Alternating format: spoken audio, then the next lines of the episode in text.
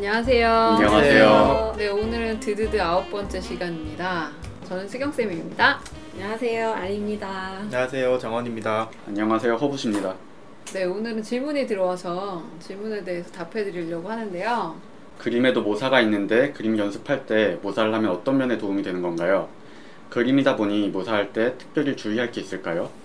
모사의 대상으로 어떤 류의 그림을 선택하면 도움이 될까요? 혼자 유화하려다 보니 막막해서 잘 그려진 그림을 따라 그려보려다 궁금해져 올려봅니다. 네, 여러분들 모사 해보신 경험 있으세요? 네, 네 많이 그냥, 했죠. 아, 많이 하셨죠. 뭐 해보니까 어떤 게 좋으셨어요? 저는 유화 같은 경우에 특히 뭐 유화를 제일 많이 했기도 하지만 음. 특히 많이 모사를 해봤었는데 네.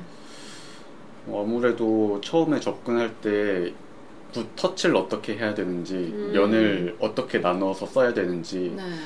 뭐 표현 기법 같은 경우 나이프는 붓보다 처음에 접근할 때 음. 어려운 것 같아요. 그냥 사진을 보고 하려면 어떻게 해야 되는지 훨씬 더 감이 안 왔을 것 같은데 음음. 나이프로 그릴 때 모사를 먼저 해보니까 네네. 어떤 식으로 들어가는 건지를 훨씬 더 익히는데 쉬웠죠. 아, 네. 다른 분들은 또?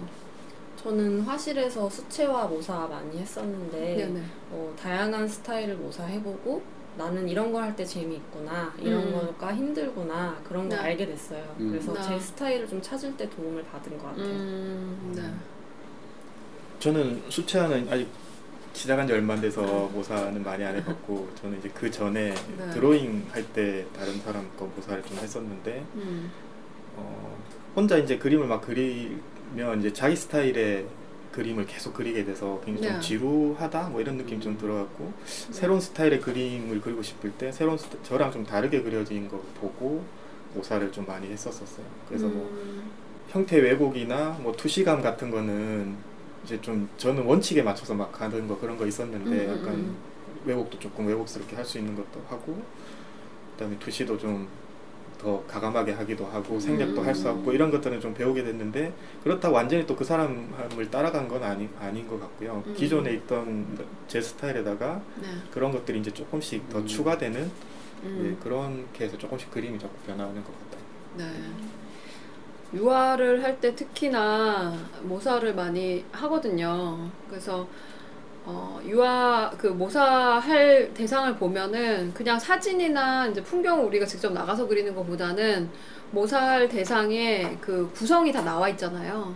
그래서 구성을 공부를 할 수가 있고 아니면은 색감을 어떻게 칠했는지 그런 것들을 이제 어떻게 보면 답이 나와 있는 거죠. 답지가 있는 거를 보고 이제 그리는 거예요. 그 옷 해답 노트 뭐 이런 거가 음. 있는 거죠. 그래서 그런 걸 따라 그리다 보면 아 실제로는 이렇게 보였을 텐데 이렇게 풀었구나 하는 음. 것들이 이제 우리가 알게 돼요. 그걸. 그래서 그렇게 연습을 하다 보면 이제 뭐 사진이나 풍경을 직접 나가서 그리, 그릴 때에도 뭔가 그런 도움이 많이 되죠.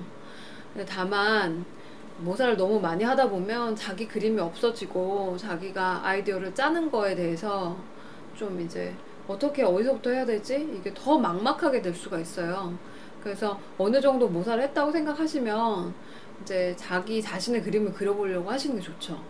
그게 주의사항입니다.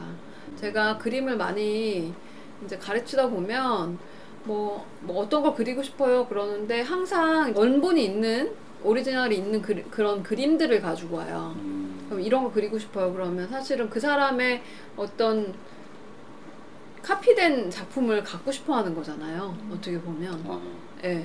그러니까 자기만의 그림을 갖는 게 저는 좋은 것 같아요. 그림을 아무리 취미로 그리더라도 자기의 감성을 표현하고 그렇게 하는 게 좋죠. 단지 배울 때만 잠깐 이렇게 연습을 하는 것 뿐이죠. 그런데 유화를 가지고 이제 연습을 하려고 하시면 인상주의 화가들 스트로크가 이렇게 다 보이고 색 분해까지 다 보여요. 그런 거를 이제 따라해 보시면 훨씬 더 많은 도움이 되시죠.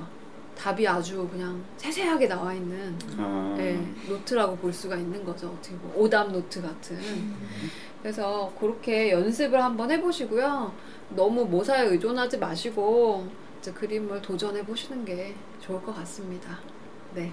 선생님, 네. 인상주의 화가라고 하면 우리가 네. 알 수 있는 좀 유명한 화가들 중에 누가 아, 있을까요? 네네.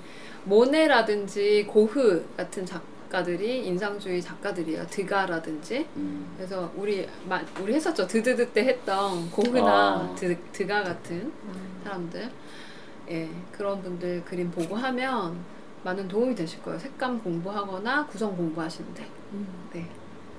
그러면 오늘은 여기까지 하겠고요. 다음 시간에 또 여러분들 질문하시거나 미술사에 대해서 또 이야기 나누도록 하겠습니다. 감사합니다. 감사합니다. 고맙습니다.